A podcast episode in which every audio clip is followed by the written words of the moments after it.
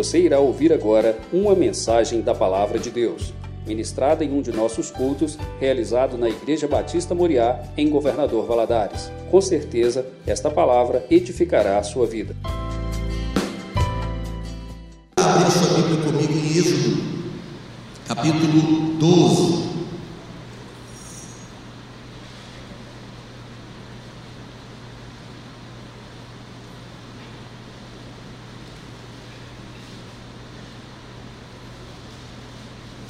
Êxodo capítulo 12. Nós vamos ler apenas o verso 11 e meditar esta palavra.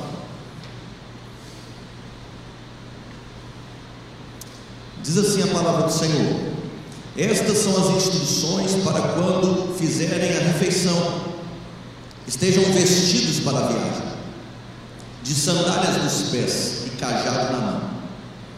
Façam a refeição apressadamente, pois é a Páscoa do Senhor. Deus, nós te agradecemos mais uma vez pela oportunidade de compartilharmos a palavra do Senhor. O Senhor fale conosco nesta manhã, em nome de Jesus Cristo. Amém. Amém. Páscoa, irmãos, é passagem de um tempo de escravidão para uma nova vida. Foi uma festa instituída por Deus, um memorial daquilo que Deus havia feito na vida do povo de Israel. Estavam vivendo em tempo de escravidão há muitos anos no Egito. E eles clamaram a Deus pedindo socorro.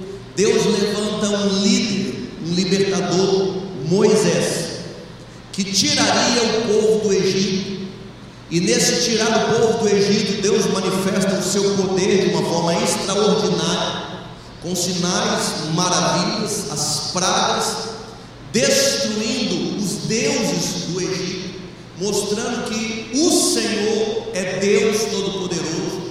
E quando o povo, antes de ser liberado, passa por essa, por essa festa, por esse ritual, cheio de simbolismo, porque tudo na palavra de Deus aponta para Cristo.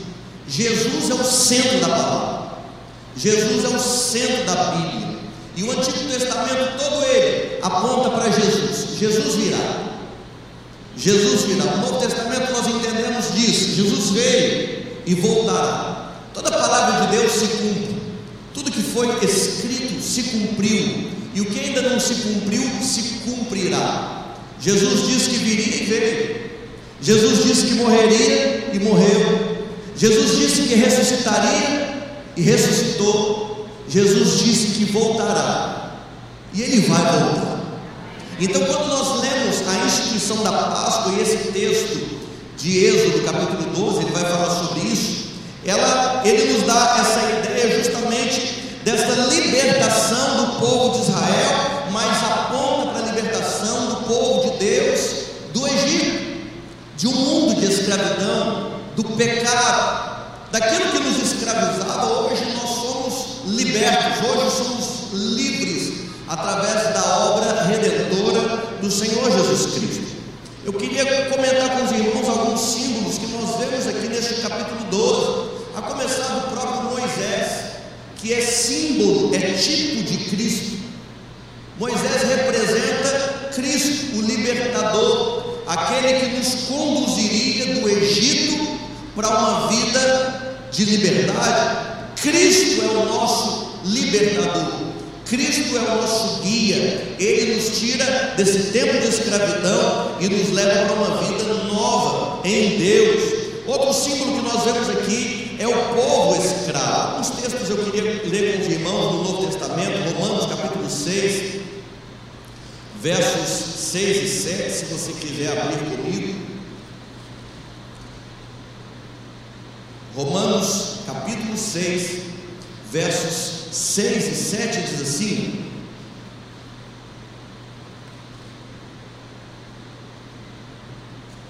Sabemos que a nossa velha natureza foi crucificada com Cristo, para que o pecado não tivesse mais poder sobre a nossa vida, e dele deixássemos de ser escravos. Pois quando morremos com Cristo, fomos libertos do poder do pecado. Ou seja, da mesma forma que o povo de Israel vivia em escravidão e precisava ser liberto através de uma ação sobrenatural de Deus, da mesma forma nós hoje entendemos, somos povo de Deus, sim, mas antes vivíamos em uma vida de escravidão, sem entendimento, mas em Cristo nós morremos e fomos ressuscitados, e por isso o pecado não tem mais domínio sobre nós, nós somos libertos por Cristo, não somos mais escravos do pecado, mas livres em Jesus Cristo. Nós temos também um símbolo do cordeiro sem defeito, o cordeiro sem defeito que precisava ser sacrificado naquela noite, para que o sangue fosse passado nos umbrais das portas, e quando o anjo da morte passasse pelo Egito, ele veria a marca na casa dos israelitas, os tementes a Deus, e passaria por cima, passaria direto. O juízo de Deus não viria sobre aqueles que tinham a marca do sangue. João, capítulo 1. Evangelho de João, capítulo 1, verso 29, diz assim: No dia seguinte, João viu Jesus caminhando em sua direção e disse: Vejam, é o Cordeiro de Deus que tira o pecado do mundo. Para este povo que ouvia esta frase, eles entendiam perfeitamente de quem João estava falando e o que ele estava querendo dizer. O Cordeiro de Deus, aquele que sofreria em nosso lugar, e o seu sangue seria suficiente para pagar pelos nossos pecados. A instituição dos sacrifícios no Antigo Testamento, a substituição, a morte substitutiva, ou seja, os cordeiros que eram imolados, que eram sacrificados, e o sangue desses cordeiros pagavam pelo pecado do povo. Quando João agora cita: Eis o Cristo, o Cordeiro de Deus que tira o pecado do mundo. João está declarando, e o povo de Israel está entendendo: é o Cristo, é o Cordeiro prometido é o Salvador da humanidade, é aquele com seu sangue irá nos remir, irá perdoar os nossos pecados. Também na primeira carta de Pedro, capítulo 1, verso 19.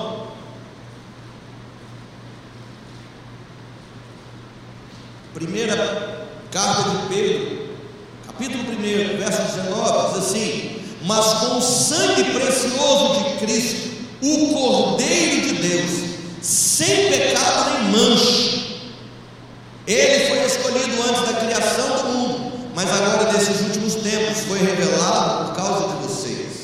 Por meio de Cristo, vocês vieram crer em Deus, depositaram sua, sua fé e esperança em Deus, porque Ele ressuscitou Cristo dos mortos e lhes deu grande glória. Uma vez que vocês foram purificados dos seus quando obedeceram à verdade, tenham como alvo agora o amor fraternal sem fingimento, amem uns aos outros com sinceridade de todo o coração. Ele é o Cordeiro de Deus sem pecado, sem mancha, o Cordeiro perfeito que lá em Êxodo precisava ser sacrificado e o seu sangue aspergido nos umbrais das portas é símbolo do Cordeiro perfeito de Deus Jesus Cristo que tira o pecado do mundo. Outro simbolismo, o pão sem fermento, 1 Coríntios capítulo 5, verso 6. 1 Coríntios, versos 5, versos 6 a 8, diz assim: Não é nada bom se orgulharem disso. Não percebem que esse pecado é como um pouco de fermento que, le, que leveda toda a massa? Livrem-se do velho fermento para que sejam massa nova, sem fermento, o que de fato são. Cristo, nosso Cordeiro Pascal, foi sacrificado, por isso celebremos a festa não com velho, não com velho pão, fermentado com maldade e perversidade, mas com o novo pão da sinceridade e da verdade, sem nenhum fermento. O pão asno, o pão sem fermento, representa aquilo que nós devemos ser de fato. Nós devemos ser verdadeiros, nós devemos ter uma vida limpa, purificada em Jesus Cristo. Nós não podemos ser feios. A nossa vida, ela não deve ser uma vida Netflix, uma vida de fantasia, uma vida de aparência. Nós não devemos ter uma vida como um blogueirinho do Instagram, que muitas vezes só posta fotos sorrindo, mas na verdade aquilo que de fato é, não é apresentado. A vida sem fermento, o pão sem fermento. Coisas velhas ficaram para trás, eis que tudo se fez novo. Quem está em Cristo é nova criatura, é sem fermento, é sem mentira, é sem falsidade, é o que é. O fermento ele faz o pão crescer, o fermento faz a massa se encher de ar e o pão fica grande, fica bonito, aos olhos fica maravilhoso, mas na verdade. O pão sem fermento é aquele pão sem graça, aparentemente sem graça, mas ele é o que ele é. Paulo está nos dizendo que Cristo, o nosso Cordeiro da Páscoa, ele sacrificado, nos santifica e nos chama a viver uma nova vida, uma vida verdadeira na presença de Deus. Significado do pão sem fermento. A Bíblia fala ainda das ervas amargas, as ervas amargas que simbolizam o sofrimento no Egito. Como é importante nós termos esses memoriais e nos lembrarmos de um tempo que vivíamos presos no pecado e como isso trazia angústia e dor aos nossos corações. O pecado pode trazer um prazer momentâneo, mas é um prazer que não sustenta, que não traz paz. Em momentos de angústia, nós só encontramos paz em Deus, amém, irmãos? Em momentos de dor, nós encontramos paz em Deus. Em momentos de desesperança, Cristo é a nossa esperança.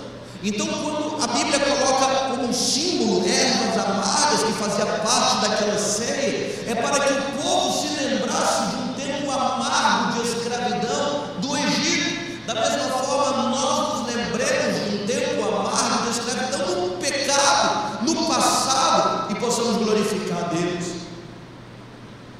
último símbolo que eu quero comentar, não o último símbolo apresentado, mas pelo menos nesse, nesta mensagem, o próprio sangue que já falamos. O sangue como sinal de aliança, Efésios capítulo 1, verso 7. Ele é tão rico em graça que comprou nossa liberdade com o sangue de seu filho e perdoou os nossos pecados.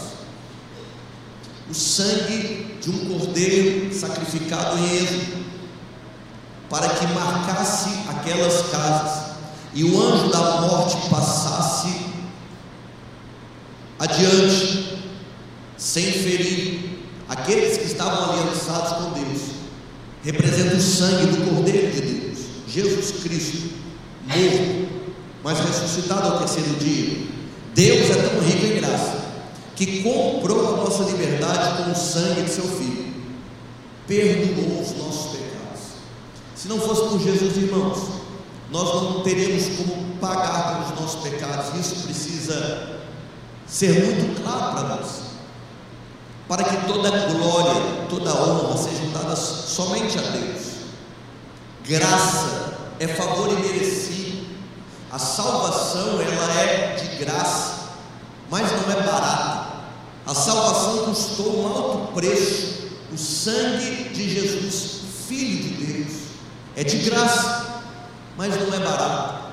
Por isso, toda honra, toda a glória a Ele, a Jesus. Que nunca nos esqueçamos do sangue derramado, que paga pelos nossos pecados, que nos perdoa e que nos garante a salvação. Dê glória a Deus. Glória a Deus. Voltando então ao texto lido, depois de termos visto alguns dos símbolos, alguns dos sinais que Deus deixou para que quando Cristo se manifestasse, esta salvação, estas mensagens deixadas do passado se tornassem claras na nossa mente e pudéssemos compreender que Deus já estava anunciando Jesus há muito tempo atrás. Há muito tempo atrás, Deus já estava anunciando a salvação em Jesus Cristo. Deus já estava nos, nos conduzindo a compreender Cordeiro de Deus, que tira o pecado do mundo, nós vemos agora esta preparação. Como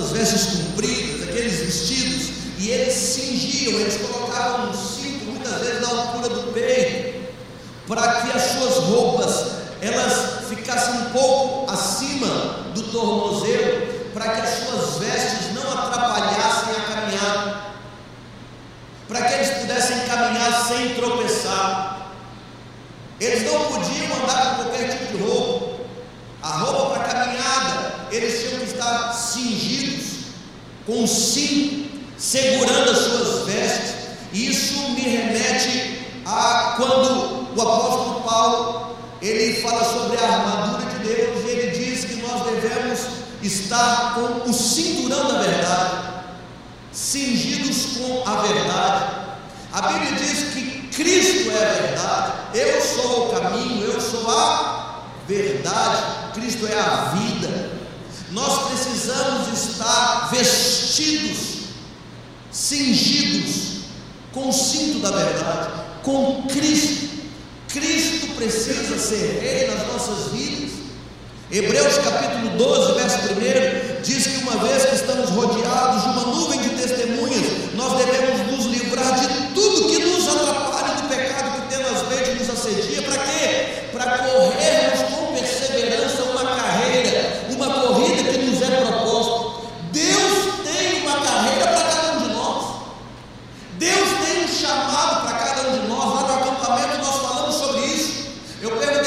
is wild.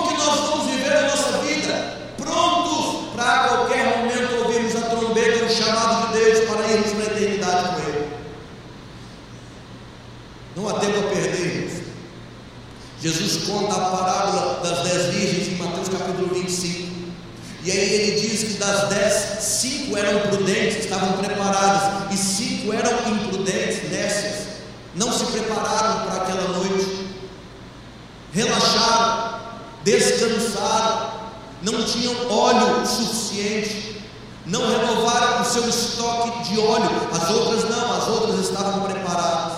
E no final da parábola, Jesus diz assim: estejam prontos, estejam preparados, porque ninguém sabe a hora em que o noivo, o Senhor Jesus, vai voltar para buscar a sua igreja. Quando nós lemos esse texto sobre a Páscoa, nós entendemos que é tempo de estarmos prontos para partirmos, para seguirmos para nossa Canaã celestial. Segundo, além de vestidos, o texto diz: estejam com as sandálias nos pés. Estejam com as sandálias nos pés. Pensa, irmãos, o povo sairia peregrinando do Egito para o deserto. Se aqui Valadares tem fama de ser quente, engraçado que todas as vezes que eu venho, ou está esfriando ou chove. E eu fico assim, gente, o povo reclama, né? É tão gostoso o clima aqui, tão fresquinho, eu não entendo a turma de Valadares, por que, eles falam que é tão quente essa cidade? Eu não, eu não vejo isso. Estive aqui agosto do ano passado, clima ameno, tranquilo, parecia BH. Hoje, irmãos, olha que delícia, tempo gostoso, tranquilo. Não está, irmão? Fala sério. Vocês essa fama de calor, eu acho que vocês inventam isso. Isso aí não, não, não, não faz muito sentido, não tem feito para mim. Agora pense no deserto. Pense no deserto. Deus me deu a oportunidade de fazer uma viagem para Israel em 2012, se eu não me engano. Já tem um tempo, quase 10 anos atrás. E uma das lembranças muito marcantes para mim foi quando o ônibus parou, nós fomos visitar Jericó, as ruínas de Jericó. E o ônibus, claro, climatizado, gostoso, Pastor Jorge conduzindo a turma, e aquele clima de alegria tão gostoso, eu estava sentado nas cadeiras bem à frente. E aí quando o ônibus parou, deram as instruções, olha, nós vamos descer, nós vamos fazer isso aqui e tal. Amém. Quando abriram a porta do ônibus, é surreal. Parecia que nós estávamos numa bandeja sendo colocados dentro de um forno de açatão. Um calor absurdo. Um negócio fora do normal. Eu nunca vi isso na minha vida. Não tem como sobreviver num lugar desse. E era conta, né? Os lugares, os restaurantes, todos são climatizados. Mas quando nós descemos do ônibus, um bafo, um sopro quente, um negócio absurdo, a gente estava todo mundo geladinho, foi descer do ônibus, já começa a escorrer suor assim, é na hora. É algo surreal. Agora pense esse povo saindo do Egito para atravessar um deserto, não em um ônibus climatizado, mas a pé. Não preciso perguntar quem gosta de praia aqui, né? O sangue mineiro corre forte. Não corre? A gente não gosta de uma praiazinha? Fala sério. Não é gostoso? Quando você vai numa praia, no mar, aí você vai aquela areia fininha, branquinha. Não precisa ser branca, não. Só de ter areia, você vê o mar no final, a gente se alegra, não é verdade? Só que quando a gente vai sem chinelo, você já esqueceu o chinelo para ir praia? Que aí você vai na ponta do pé e não adianta, você vai queimando o pé. Ou então a gente usa aquela técnica que você enfia primeiro o pé, tira a areia quente e põe o pé no chão. E aí você vai fazendo assim durante todo aquele trajeto. Olha a turma chegando aí. Eita glória! Vamos aplaudir o Senhor Jesus pela vida dos adolescentes e jovens, vamos?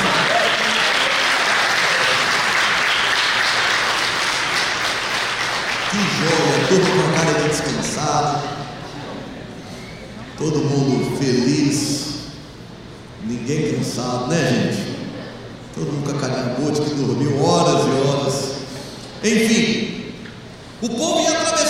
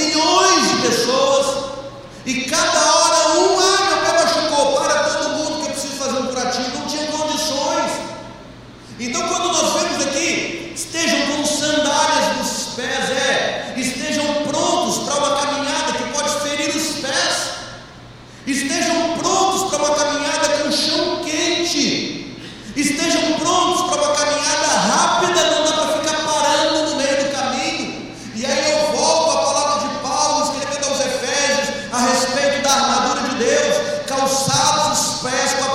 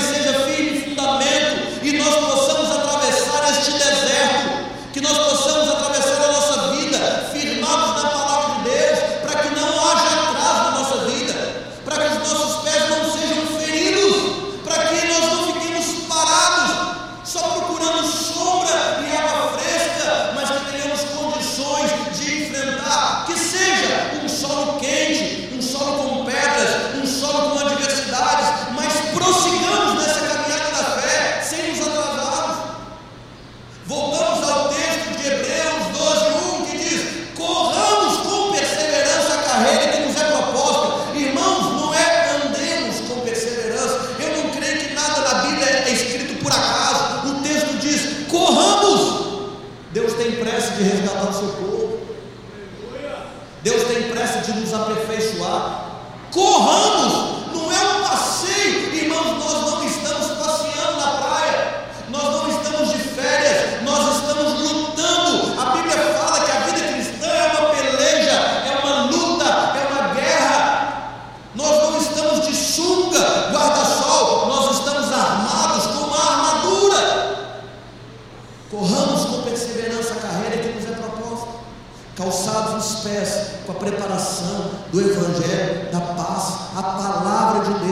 O salmista diz: Lâmpada para os meus pés é a tua luz para o meu caminho. Como que eu passo a Páscoa? Vestido, pronto para partir, calçado os pés com o Evangelho, com a preparação da palavra. O que mais o texto diz? Com o cajado na mão. Com o cajado na mão. O cajado representa. Quando você está andando e tem um cajado na mão, caso você tropece, você tem mais de um apoio. O cajado representa também defesa. Se for necessário se defender de algum animal, de algum bicho, de alguma surpresa, de algum inimigo, o cajado é também arma de defesa. O cajado também simboliza a autoridade de Deus sobre as nossas vidas. Com o cajado na mão, estejam debaixo da autoridade de Deus, estejam preparados para esta Páscoa, para essa passagem, vivendo debaixo da autoridade de Deus, que a unção, a autoridade de Deus esteja sobre as nossas vidas. E por último, o texto diz: façam a refeição apressadamente, pois é Páscoa do Senhor. Comam depressa, comam depressa. Eu entendo ou aplico esse texto pensando que não se apegue a essa vida. Não se apegue a essa vida. Como eu espero, como eu passo a Páscoa de Deus, sem me apegar a esta vida. Comam depressa. Comer depressa é você comer de pé. É você comer sem se relaxar. Coisa difícil para nós mineiros, né? A gente gosta de sentar à mesa, tomar um cafezinho, um queijinho, bater um papo gostoso. Quem gosta de um café e bater um papo? Eu gosto, irmão. É gostoso. E aí a gente relaxa na cadeira. É uma verdade. Você relaxa na cadeira. Isso é como é bom sentar-se à mesa. Como é bom um acampamento desse, né, irmãos? Como a gente come bem, né, Vitor? Alimento espiritual, irmãos. Comunhão. Tem gente que já fica preocupado. O que, que esses meninos comeram? Salada. Né? Foi servido ontem uma salada de torresmo maravilhosa. Coisa boa, irmãos. Que delícia, que tropeiro. Meu Deus. Deve ter no céu um negócio desse. Não é possível que não vai ter. Ou vai ter coisa melhor, não tem condição. Que gostoso é sentar-se à mesa para bater papo, para conversar, para ter comunhão, para contar história, para contar o dia, para contar experiências, até mesmo para lamentar a vida, para pedir ajuda, para pedir oração. Sentar-se à mesa é uma delícia, mas não é o caso aqui. O caso aqui está falando de preparação, aqui está falando que nós estamos de passagem. Aqui está dizendo que o nosso lugar não é aqui. Nós não moraremos nessa terra para sempre, irmãos. Este não é o nosso lar. Nós temos uma casa que está sendo preparada. João 14, a partir do verso 1, Jesus diz: Eu vou preparar um lugar para vocês. Não se turbe o vosso coração. Não fiquem preocupados. Creiam em Deus. Creiam também em mim. Na casa do meu pai é um hotelzão. Tem muita morada, tem muito quarto. Se não fosse assim, se isso não fosse verdade, eu teria dito para vocês. Mas eu estou indo preparar o lugar. E quando tiver tudo preparado, eu vou buscar vocês e levarei para que vocês fiquem comigo para sempre. Este não é o nosso lar. Então, quando a Bíblia fala como nós comeremos esta Páscoa, como nós estaremos vivendo na presença de Deus, viveremos comendo depressa, sem apego, sem nos apaixonarmos com as coisas deste mundo. Eu creio, sabe por que existem dores, enfermidades, tristezas, mortes? Sabe por que existem adversidades? Para nos lembrar, irmão, que esse lugar não é perfeito. Viver bom. Nós temos prazeres na vida. E o risco é nos apegarmos a esta vida, a estes prazeres. O risco é começarmos a buscar conforto nessa vida e queremos viver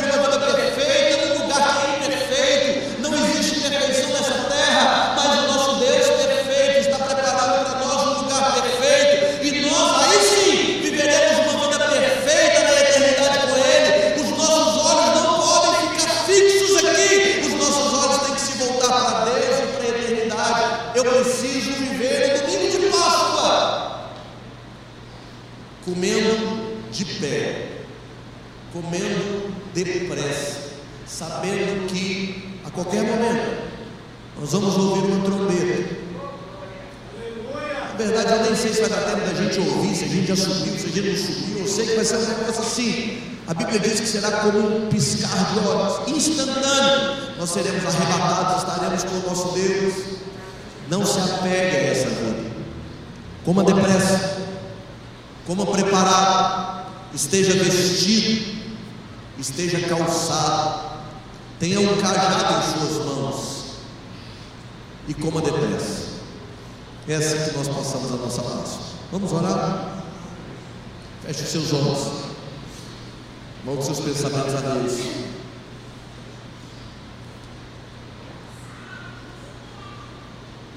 Momento de gratidão, irmãos, por Cristo.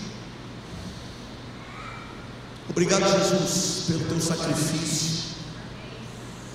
Obrigado, Jesus, por ter nos amado tanto e ter vindo a este mundo. Cordeiro de Deus, santo, sem mácula.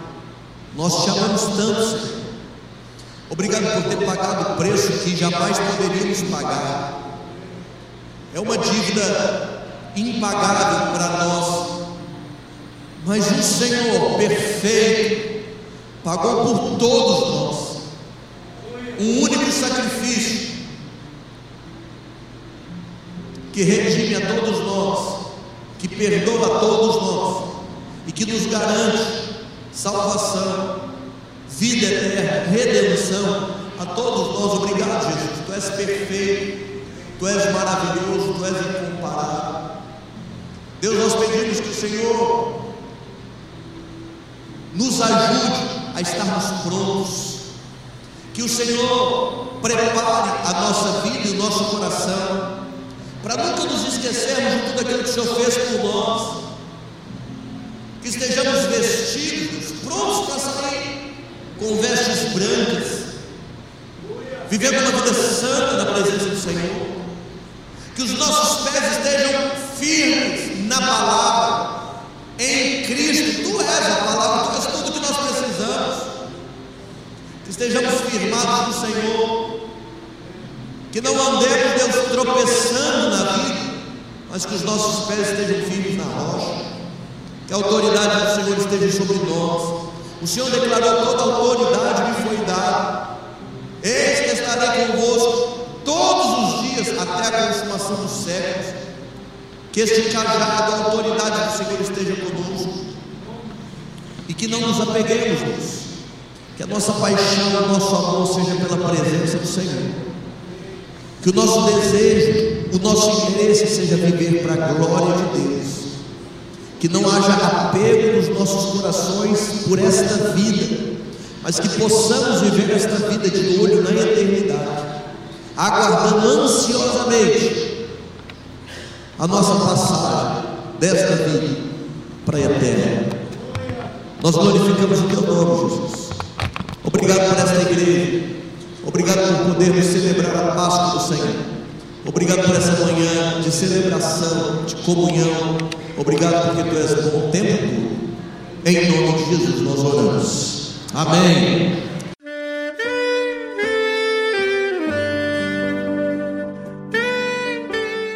Querido amigo, Deus se interessa por você. Ele conhece as circunstâncias atuais da sua vida. Não hesite em buscá-lo. Em Jeremias 33, versículo 3, ele nos diz: Clama a mim e responder-te-ei, e anunciar-te-ei coisas grandes e ocultas que não sabes. Esperamos que a mensagem ouvida tenha falado ao seu coração e que você e sua família sejam abençoados pelo Senhor Jesus.